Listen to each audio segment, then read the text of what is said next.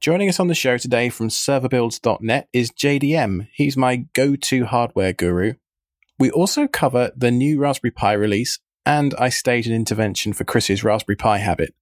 I'm Alex. I'm Chris, and this is self hosted 21. Alex, have you ever had the perfect system end up being the machine you built yourself? There's no such thing as the perfect system, is there? It's just between upgrades. I don't know. I kind of think um, the workstation I have upstairs is one of those kind of perfect builds where I had kind of the confluence of the core series of CPUs were at a good maturity. Six cores was a good bang for the buck. It was a good price to get 32 gigs of RAM. Fast storage was was cheap enough that I could have multiple disks. I just love this box I built. I feel that way about this one I'm talking to you via. It's an i7 8700K with a couple of NVMe storage drives and all my actual storage is in the basement. But, you know, I've got a, an SSD for Windows and an SSD for Linux for pass through and stuff like that. It does everything I could ever dream of. It just, it's just a champ. What's yours? Mine's my Linux box upstairs that I run Manjaro on with my three 27 inch screens. It's got an AMD 580 graphics card in it, Intel 6 core CPU, 64 gigs of RAM in this thing because I like to run lots of VMs. And I have multiple disks. I have a dedicated disk for my home, a dedicated disk for my root, and a dedicated disk for my VMs, and a dedicated disk for my Steam games, and also my sync folders. That's the way to go, man. it's pretty great. Now, it's fun when you're building a desktop but it like really matters when you're building a server. And that's why it's really great that we are joined by a very special guest today who helps the community figure these things out with his website, serverbuilds.net. JDM, welcome to the show. Hey guys, thanks for having me. Man, thanks for being here. And for those that are not familiar with serverbuilds.net, can you give them like the elevator pitch on what the website is? Well, our website's a little stale at the moment, but the forums are really where it's happening. And uh, that's where the action is. Yeah, the forums and uh, the Discord. So we got almost uh, probably about I would say 10k users, like including Reddit, Discord, um, but it's a very community focused um, well, for lack of a better word, community. So we we uh, I try to engage as much as possible, but anyone can write a guide and post it on the forum, and then if it's good enough, like we'll help you edit it and and it can become featured. But mostly, I write guides on hardware getting used or enterprise off lease uh, hardware. Um, sometimes it's not even used. Sometimes it's brand new. It's just old stock. Um, but it's all very affordable and I basically just try to make it easy if you're like used to building gaming PCs and whatnot, and you want to build a server. Um, it's just as easy as that. Yeah, but you do help kind of um, give people an area to focus in, and some of these guides are pretty useful because I think Alex, you've used one of them in the past to build your setup. I certainly have. So yes, hi JDM, welcome to the show. Thanks. I built when I emigrated a brand new server, and uh, I built your anniversary uh, I think it was 1.0 build at that point, mm-hmm. which has a, a, pair of dual LGA 2011 Xeons, 128 gigabytes of RAM, 100 plus terabytes in the Rosewill LSV 4500, I think, case. And uh, that was all about a couple of thousand dollars. Um, so, I mean, the bang for buck that you and your site enabled me to get was just astonishing, really. That power, you know, five years ago would have cost three, four, five times what it cost me uh, a year a year ago. The CPUs that you have, if you look at the retail price of them, they could be in the two thousand to three thousand dollars each uh, back when they were brand new. But now you can get them on eBay for maybe a couple hundred bucks, hundred and fifty dollars. I think the magic sauce really that that you have. It, there's a few tools that you you kind of share with the community. There's a an absolutely awesome spreadsheet, the CPU compendium spreadsheet that you have, um, which lists every single Xeon in that era and compares the price to performance to TDP to, you know, everything that you're trying to think about when you're building one of these servers. So stuff like idle power draw is obviously quite important for a 24 7 home based box. But then, you know, Plex transcoding performance might be important for some people or you know there's just a whole bunch of stuff that's in there that's just really great and um, one of the things you actually helped me with i don't know if you remember this about six to eight months ago was uh, i was having some temperature issues in my build and i was posting on the forums or i think it was discord actually with you know all, all the pictures and things like that And it turned out that the fan configuration I had in my box, I just didn't even look. I just bought Noctuas uh, just because that's what I've always done. And then you told me, no, Alex, you need high static pressure fans because of XYZ. I was all ready to buy a new case at this point, you know, um, and I changed the fan configuration based on your advice, and you saved me probably another few hundred dollars. So thanks for that. Oh, absolutely. And uh, we try to do a full service recommendation where um, if you're in that situation and you're like, okay, I've got the hardware, but I don't have these little tiny details fleshed out. Um, I try to do my best to pay attention to that and say like, okay, well, uh, if you're in a server chassis and you do need those high static pressure fans, um, here's not only the ones you should buy, but here's those uh, those fans compared to what else is on the market and here's why they're a better value. You can get like, you know, for the ones that you got, they were I don't know five pack for twenty eight bucks or something like that. Yeah, they weren't even, they weren't really even very expensive. So right, and sometimes it's just about buying the correct hardware, and it doesn't always have to be the most expensive. And especially for servers, I mean, why did you go that route? Uh, like I know you came across it and all that, but what was so attractive to you about that versus going for something more modern?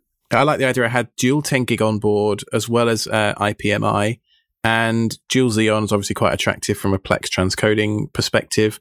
My use case was that I wanted to be able to run a couple of Kubernetes clusters at once, in addition to my normal server workloads, that is. I needed to be able to have at least 96 gigs of RAM, but I went for 128 in the end because I'm a baller and why not? that board actually tops out at like 512 or 768. Yeah, it's kind of insane what you can get. And it just blew my mind. I mean, I, I kind of, because I was emigrating, I didn't really have a lot of time to, you know, dig into the minutia like, like you and your team obviously do. Uh, and it was just really helpful to have all that information in one place and be able to say, right, if I buy this board, I'm going to expect roughly this performance. It's going to all work together. And you were actually lining up vendors as well. So I bought from, I think, the IT Mart at that point.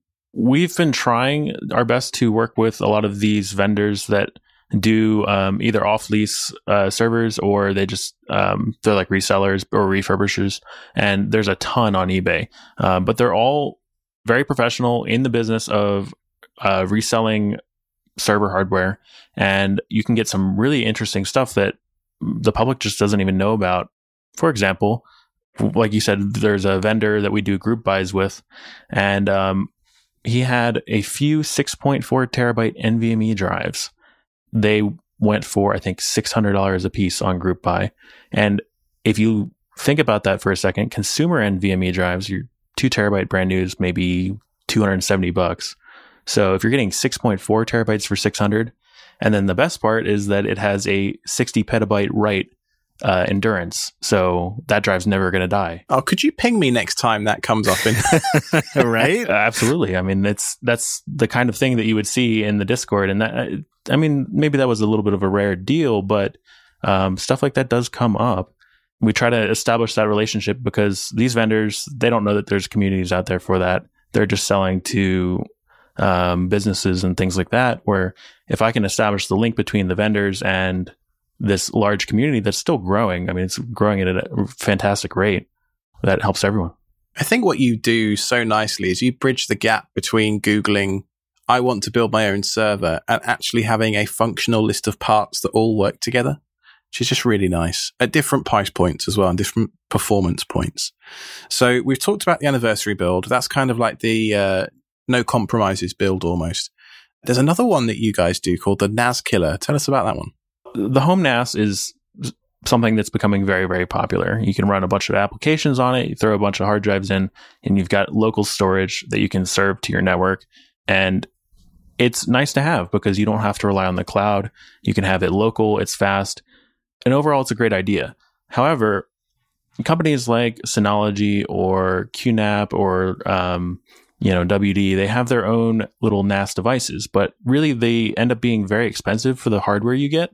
And so the NAS killer was my vision of how you can build a NAS for the same price or cheaper and have the hardware be much more powerful. So I found some um, early E3 Xeons and uh, you know, the pass mark was like 7,000 compared to uh, even the high end Synology is only like 1900 pass mark. So you're getting four times the performance. Uh, you can build it yourself, and then you have anywhere from eight to 15 to 30 drive bays, just depending on what your setup's like. Um, but really, the NASKiller series has evolved, and currently we're on NASKiller 4. NASKiller 5 is in the works. Um, the hardware is getting newer and newer as time passes and stuff starts to go again like off lease. So you start to see the the hardware, even though it's a little bit older, starts to come through and prices start to drop a little bit more. But uh, yeah, the NAS Killer is our most popular guide, and I think there's like thirty thousand views or something just on the forum post alone. But yeah, it's just designed to be the all-in-one home NAS. You can run any software you want, but it's designed to give you that starting point. Now you're gonna make me want to build one of those, but I can't figure out how to fit it in the RV.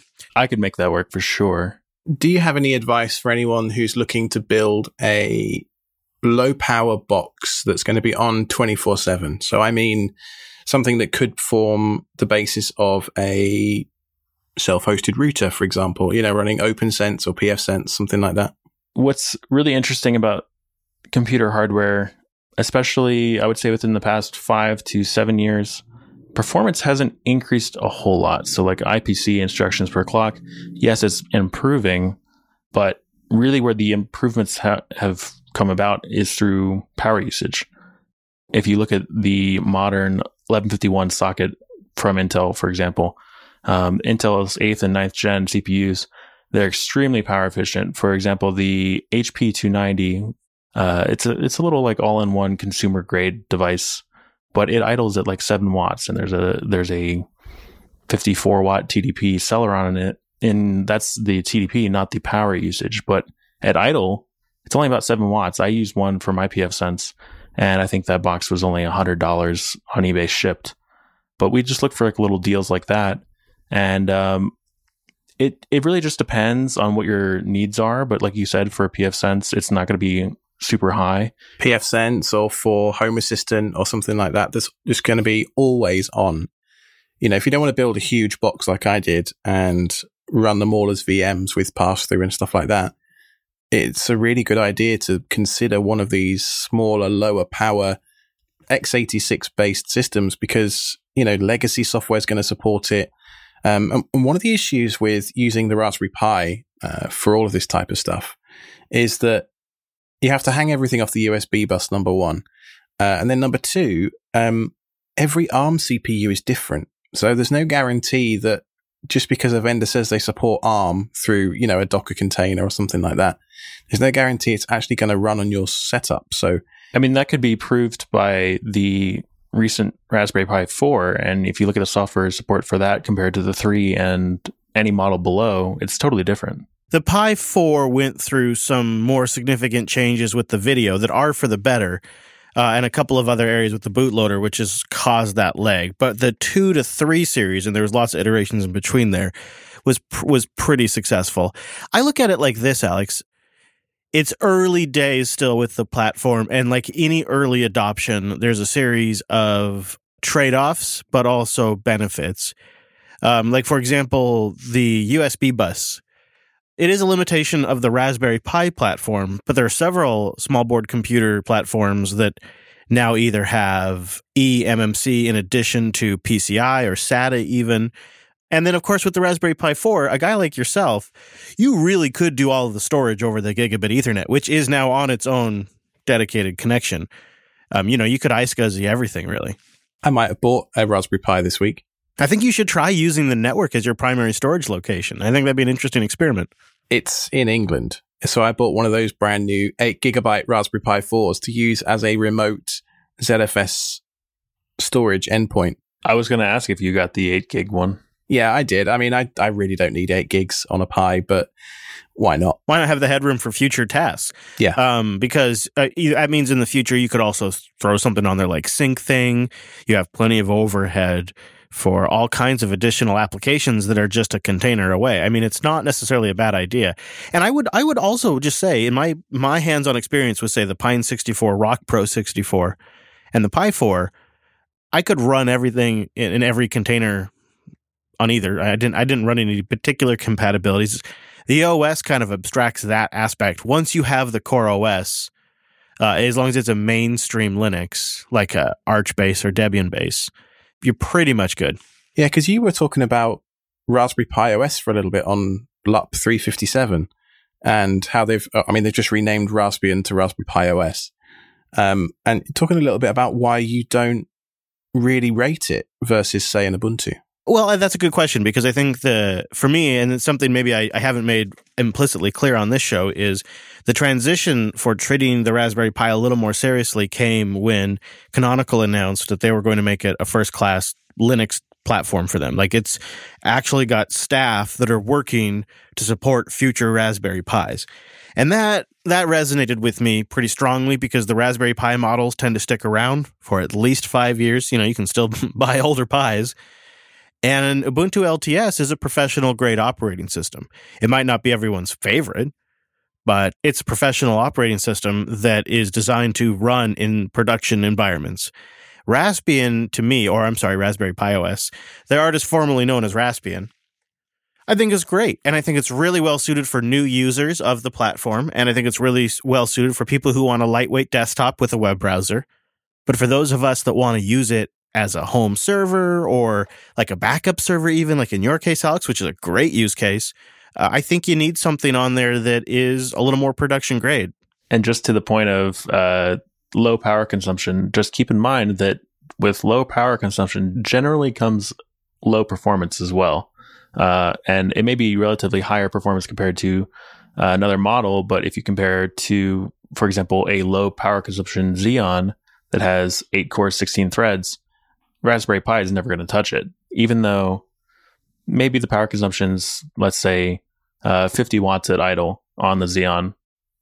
Yes, it's it's more power for sure, but how much more compute horsepower do you have? Here's a really interesting consideration, though. So, my sister is not a techie. In fact, she works in um, pharmaceuticals.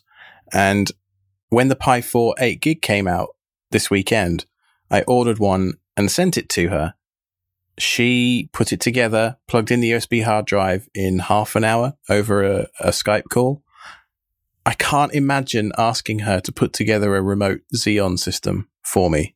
I, I know that building computers is just like adult Lego, but I've been doing it since I was 13. She's never even so much as, I mean, when her Mac breaks, she goes to the Apple store and takes it, takes it there, you know, some, it's someone else's problem. Yeah. So the Pi, for, for me at least, fulfills a really great need of being like a computer in a box that I can still mostly own every piece of. Like I can choose the case, I can choose the bootloader and that kind of thing, uh, without having to install a CPU or a power supply or something like that.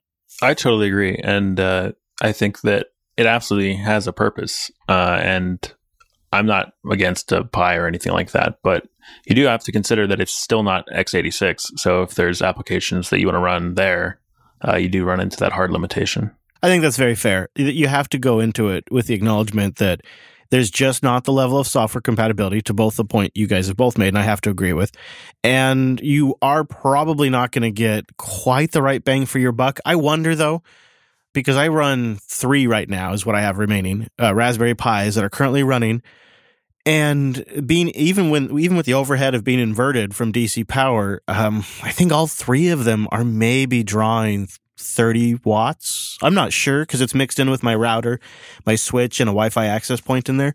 But the the draw is so substantially low that I can you know I can run them for days off the battery power. That's pretty great. Yeah. So, Chris, you uh, your server seat. I think that's what, what we're going to dub it now. Mm-hmm. JDM had potentially some ideas for what we could do to maybe replace. I don't know if we can replace the Pi. Obviously, uh, you love yours, but yeah, maybe we could do something a bit different. I'm open to the idea. I got to be honest. I think the Raspberry Pi would be a good like one year experiment right now, but I I really wish at the end of the day all of this was virtualized, that everything was in a VM. So I'm trying to stage a Pi intervention here, JDM. Help me out. So what has built-in KVM, a battery backup, and is x86 and low power? Do you know? A ghost. I was going to say it sounds like a super NUC.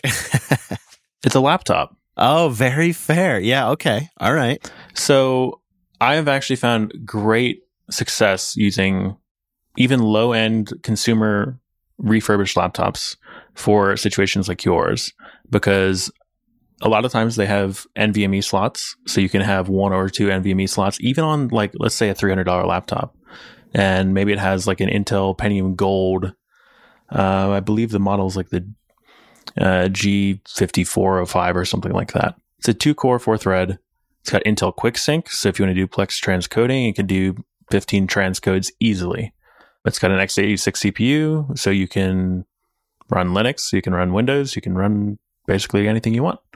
Um, you can do 16, 32 gig of RAM, and it's got Ethernet, Wi Fi, again, built in battery backup. You can leave the lid closed, tuck it away somewhere on a shelf. That screams to me laptop. You know, I didn't uh, didn't expect this uh, line. Uh, I gotta say, that's pretty. Int- Did you have a specific laptop in mind?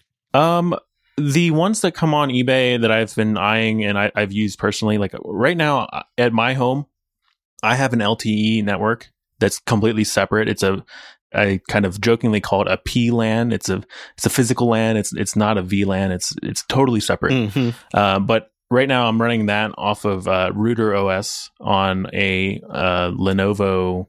I have to look at the exact model number. Maybe you can put it in the show notes. But um, it's just a Lenovo. Like I said, it's got the Pentium Gold, and then it runs um, a USB LTE connection, and that is just for my smart home devices. So it's totally separate from my my regular uh, LAN. But you could do something similar where uh, if you want to run Docker and containerize everything on the laptop, um, you could do that. Yeah, I was thinking the ThinkPad. Yeah, that's that. And the, the other advantage is if I have to go into crash cart mode, it has a built-in screen and keyboard. Absolutely, and that has saved uh, saved my butt quite a few times. And especially in your situation, leave the lid closed, leave it plugged in, and then you can actually run it off of a UPS or whatever battery you have.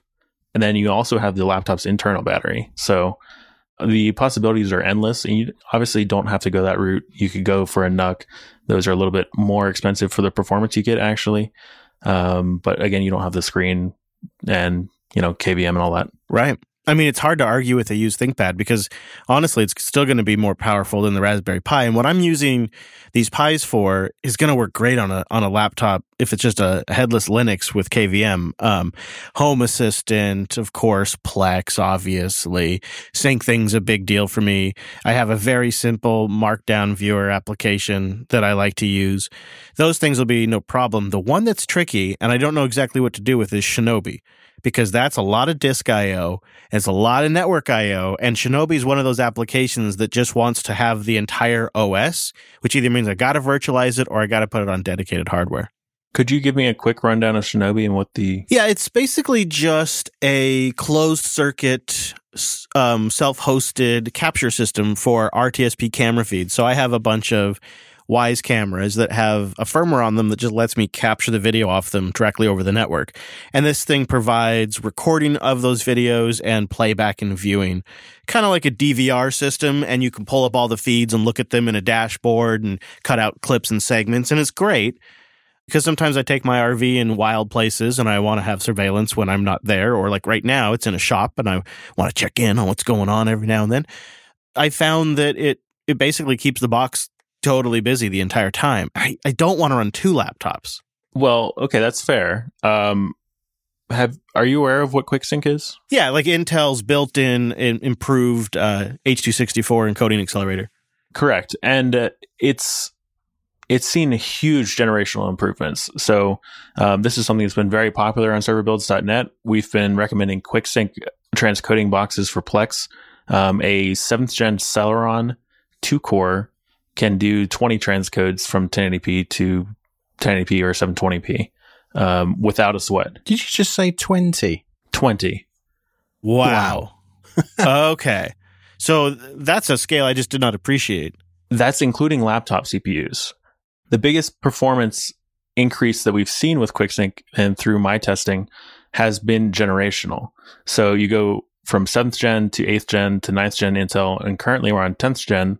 Um, you can get a 10th gen Intel QuickSync laptop for about 300 bucks off of eBay. But it really doesn't really matter what the processor is. It's more about, again, the generation. There's some indication that faster processors are faster and do support more transcodes, but even the very baseline models support a ton. And you were talking about Shinobi. I'm not sure if that can leverage QuickSync. It might be able to, but I know that its competitor Blue Iris, which is a Windows based application, can absolutely leverage QuickSync. And they just had a recent update where it almost completely removes the CPU usage entirely. I actually use QuickSync for Twitch streaming and recording. Um, so I have an i9 9900K in my desktop. But if I were to use NVENC, which is NVIDIA's encoding on the GPU, I would lose a little bit of performance. And there is some indication that it does mess with your frame times a little bit. Whereas uh, if I use the iGPU, which you do have to enable manually uh, in your BIOS, but um, that that iGPU is not doing anything. There's no monitors plugged into it or anything. It's just sitting there idle. So using it to encode like a Twitch stream, for example, or a YouTube video, it works fantastically. The quality is amazing. Uh, it sees about 0.6% CPU usage while it's doing it. Wow. That's pretty great. Uh, hardware circuitry, huh? Yeah, that is really great. And the other thing that's tricky for me along with this is heat because it is in this seat um, my it's tricky for to keep my ambient temperature below 80 degrees Fahrenheit. I wouldn't worry about it too much with the laptop. Um, they can handle it, and uh, like I said, QuickSync is very power efficient. It doesn't really require too much of a CPU resource. So, for example, if you were to run that original setup like we were talking about, um, you could run Docker on Linux on the laptop. And then if you were to run Plex on it and you say, okay, well, I want Plex to leverage that CPU transcoding, you can actually pass just the iGPU through to Plex, uh, through the Plex container and leverage it that way. Hmm. But if you were to do a separate uh, NVR build, like you said with Shinobi, or um, I would prefer Blue Iris because I know it can leverage QuickSync very well. Uh, I would recommend a separate box and maybe I just keep a Pi doing that and then move everything else. The laptop idea is a good one. I'm, I'm trying to ride the Raspberry Pis out for a year just as like a self education program. And I know that a lot of people out there in the community are trying to use Pis. So I just, I want to be well versed in them. And I definitely am now. I'm definitely deep. Um, I'm like, I'm like tribbles with, uh, with the Raspberry Pis in the RV these days. But I, I could see this probably, I don't know. I'd have to go look back when we started this, see where my year mark is. I could see switching to this. This is how it goes with JDM, Chris. He has these little nuggets of ideas that kind of sprinkle into your brain. You go away for a couple of weeks and you're like, damn it, that's what I need to do. I need to buy an old ThinkPad now. Well, and you know what's funny is for like a hot half a second, I think I glanced at an old laptop in the studio and I looked at that and I went, huh, I wonder if that'd work as a server. And then I thought, nah, not a laptop. Especially if you could power it directly off DC if you got the voltage right. Absolutely, you can. They're most mostly 19 volt DC. Mm-hmm. Yeah, I, I bet I could make it work. The other thing that I want you to think about, and I don't know this this is for me personally. This is the way I work. But uh, you said that you're using Pis because you like to play and you like to learn, and that's something you're trying to learn. Um, for me, I don't like to play with things that I just want to play and work. Yeah, there is that. Yeah. So if you can get your baseline set up where you've got your router virtualized and all of your services that you need to work work on like let's say the laptop setup we are talking about or something else, then you would actually have more freedom to play with the Pis where uh, you don't necessarily have that back of your head saying, "Oh well, if I mess this up, then I need to redo everything." yeah there's there's advantages to like I don't want to be too critical of the Pis because I'm impressed that the the advantage to me diving into this and really using them is I truly am learning what they're capable of and not. And I have to say, they really have run pretty solidly. The biggest mistake I made early on was I used Raspbian and I had to rebuild a couple of things. But now I'm quite happy. In fact, I having my storage on the USB bus hasn't really been an issue because I'm getting these Samsung T5 disks. They transfer at like 280 megabytes a second, which is as good as my Wi-Fi is going to do for the Plex playback. So even the disk IO I've been fairly happy with. And then I'm going to also add in there because of the cost, what I'm doing now on this trip I'm taking is I've brought a cold Pi ready to go in a case, all set up and Um, I have them installed and velcroed to the inner walls of the seat. So if one of these Pis dies, I just grab the cold standby, literally v- just pull the one velcroed in, pop the new one in. It has Velcro on it already. Cook some, all, put all the same connections in, and power it up. It's good to go. Oh, but cold pie is not as tasty. It's true, but I do feel like I am constantly walking on eggshells. I will acknowledge that aspect of it, but that could also just be because it's such a new platform to me. Right, but I, I think that you would gain a lot more experience where um, you can sort of piecemeal implement things that you're testing with the Pi if you have a good backbone. Yeah, I could be riskier if it wasn't my production device. And that's the same reason I ended up splitting out my pfSense. I mean, I used to run it on top of Proxmox with a, a quad Intel gigabit NIC card in the main hypervisor in that anniversary build. I ended up building a separate pfSense box. Um, I've since switched it to OPNsense, but I ended up building a separate box because I didn't want my internet to go down every time I rebooted my server. right. The uptime now is 115 days or something. But when it happens, or what was happening with me with Proxmox was I was getting um, hard lockups, you know, kernel panics basically. Um, and so every time that happened, I had to walk down to the basement and push the button because IPMI wasn't working or something. It was completely weird. And uh, I just ended up thinking, right, my internet needs to be separate from my server. That's just something that needs to happen. Part of uh, building a home lab is identifying those key points of this needs to not fail. What do I need to do to make it perfectly reliable? And then on the other hand, uh, what kind of hardware do I want to play with where I have that freedom and the flexibility? Yeah, a home lab, and this is a bugbear of uh, Morgan, actually, who was on the show a couple of episodes ago.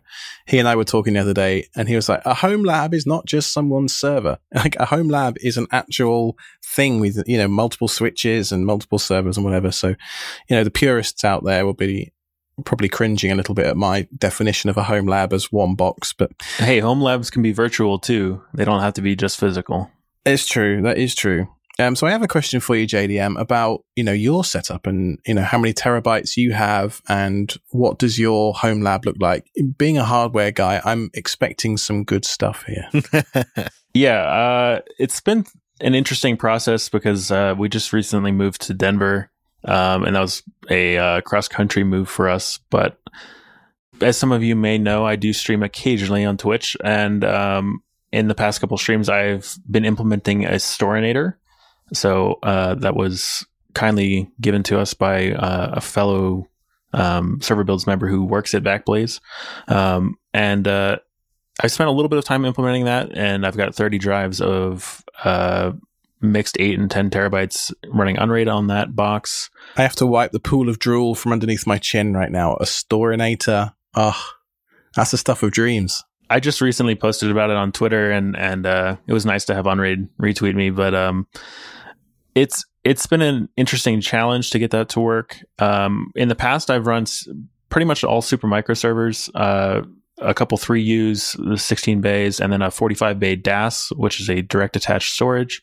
It's just basically a JBOD, uh, just a bunch of disks, and um, that connects to the main server. So uh, in the past, I've run that, and I've condensed down a little bit into the Storinator, where I can have 45 bays in 4U. So are you running Unraid on that? Yes, I, I run Unraid mostly, and uh, shout out to you guys for having the best Docker containers. I run uh, exclusively LSIO when possible. Oh, we'll have, we'll have to change that because I'm I'm not part of them anymore. Are you officially not part of them? I'm officially not. No. oh, okay. Well, I use them too, and I still think they're great. Thanks for any work that you did do on them because uh, they've been pretty great. Um, but aside from that, uh, yeah, I do run Unraid and of course, you know, Plex and all that. That's kind of where I got started was the Plex subreddit. And I was a mod there and helped out the team there for a while. I started doing a couple of hardware builds and split off into serverbuilds.net because we just really took over the Plex subreddit. Uh, and I didn't really want to continue to do that. So, right. It's fascinating because it's a theory I think we even, we've probably said on the show a couple of times, but Alex and I talk about it off air all the time that a lot of this journey starts at Plex. And sometimes our audience kind of hates to hear that because we got a, you know, we got a pretty hardcore open source aficionados out there. and they they prefer uh, we talk about other things, but I think you, you really got to give Plex credit. It draws a lot of people into this space, and it's it's kind of like the toe in the water that leads to bigger and bigger things. So JDM, I'm curious now that you've kind of got a fairly sophisticated setup, what do you find to be the most frustrating or troubling aspect of the setup? Like, what's the thing that you have to constantly deal with or manually fix? Luckily, not much because I I choose my hardware in in a way that I don't need to do anything with it once it's implemented. And now I'm more geared at helping other people find hardware, or I can start playing around with software because, uh, you know, everyone has their specialties. I love hardware. I love working with hardware. Um, but software is definitely one of my weaker points. So if I can start to gain experience with that, because I have that solid hardware base where I have the freedom to do do whatever I want, basically. Yeah. That is my goal. Really, is just to start moving into more software, developing my own experience with that, and re- relaying those experiences to other people. Uh, because everyone has their own way of doing things, and uh, not to say my way is any better than anyone else's, but we both, uh, you know, you guys and server builds, we we have our own communities, and I'm sure that you know there's a crossover there, but we do have our own ways of doing things, and um, if there's more information out there on how to do something, or if there's a gap in knowledge, uh, I'd like to try to fill that, you know. But as far as challenges go, I don't really have a whole lot. Um, right now, it's kind of uh, getting everything to where it is what I would say uh, like peak efficiency. So I'm trying to cut down power usage where I can. If it's downgrading a processor or moving to a different system, dialing it in, in a sense. That's great. That's a great. I love that phase. And uh, unfortunately, I kind of live by the motto. It's like, oh, I have a spare part. It's not really a spare part. It's an un- it's an unfinished build now. So now I have to do something with it. That could get expensive real fast. Oh, absolutely. so back when we had Wendell on the show, I asked him how many terabytes he had, and I had this vision of like a Top Gear style leaderboard for guests as to how many terabytes they have. Oh, sweet, yeah. I don't know if I've asked every guest, but I'm going to ask you: how many terabytes do you have? raw or formatted? Oh, hmm. You know, I don't think we've ever clarified. I guess. I mean, I think we should consider hmm raw potential versus available. Yes, because Wendell just dropped the petabyte bomb. So I, I mean, I don't think we're going to compete with that, but maybe. I'm not quite there. Uh, I do have multiple Unraid setups. So I do have the one in the Storinator. I have one that's in a 15 bay, and I have another one that's I'm prepping for another 15 bay but I'm nearing half a petabyte. Wow. Okay, that's pretty cool. Where do you buy your drives from, and what sort of things do you look for when you're buying hard drives? I exclusively buy WD shuckables, and me too. exclusively, hey. they're fantastic because they're really just HGST helium drives for the most part, um, with a little bit of uh, firmware trickery, but there's really not a whole lot to consider. Buy eight terabyte WDs or higher. So 8s, 10s, 12s, 14s, soon to be coming out 16s. And uh, they're the best value for the money. And uh, nothing can touch them right now. That's a great tip. Alex is a shucking fan, and it's uh, his favorite thing. So I don't think you could have had a more perfect answer for this show. yep, yep, yep, yep. I love it. There's a couple different models. There's like the the elements. There's the um, easystores, which are a Best Buy exclusive, but it doesn't matter. They're all the same drives inside. Um, the only thing that you have to consider, just like SAS hard drives, if anyone's familiar with SAS hard drives, they have a 3.3 volt standby. There's a guide on our forum on how to surpass this issue. A lot of people use Kapton tape to uh, just tape off the pins, but you can just simply remove this the correct SATA wire and it'll function. Just cut the wire. Yeah, cut the green one. I don't know if it's green. Please don't cut the green wire. Check which one you're cutting. if you're using like a server backplane, like a Supermicro, they already have the 3.3 volt standby like taken care of, so you don't even need to worry about it. Um, but yeah, they're they're extremely versatile. They're they're even great in their own USB 3.0 enclosure for those Raspberry Pi guys that we won't talk about. All right. Well, JDM, thank you very much for joining us. It's been a real pleasure to talk to you. Is there any way you'd like to send folks? Um, yeah, you can check out serverbuilds.net. Uh, the, like I said in the intro, the uh, website's a little stale right now. Really, everything's happening on the forums, uh, which is forums.serverbuilds.net. And you're on Twitter, aren't you? I'm on Twitter. I don't really do a whole lot on there. Um, Apart from give me grief about my TV stand. that's true. uh, at JDM underscore Watt with three A's. You can also just hit me on Discord. Everyone bothers me on Discord. Uh, I think we've got about eight thousand members in our server, so it's it's growing and it's uh, pretty large. We'll put a link to the Discord and the forums in the show notes, and I think it's a great companion Discord to our own. Those are those are two Discords in a pod. Is that yeah? Is that a thing? Can we make that a thing? Oh, absolutely. I, I, I think we should do like a partnered uh, Discord something and maybe just cross link or something like that. I love it. And you've given me a lot to think about. I think the laptop is a serious route that I'm going to consider when the Pi experiment ends. And now it's just a matter of how soon does the grand experiment end? And can I find the right ThinkPad on eBay? I'm kind of hoping I can stretch it out long enough to get a great deal on a 10th gen to really take advantage of QuickSync. Think about it this way. You don't need a ThinkPad because that is their sort of mid to upper tier laptop, right? You just need the hardware. The screen doesn't matter, keyboard doesn't matter, mouse doesn't matter.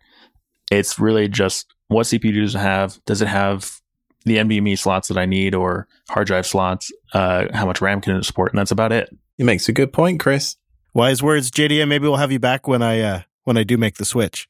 Oh, awesome. I would look forward to it. And just one other thing there is uh, one guide that I do want you to check out, Chris. I wrote it about a year ago. It's called uh, How to Create a Mobile Media Server with Plex's new app for Windows.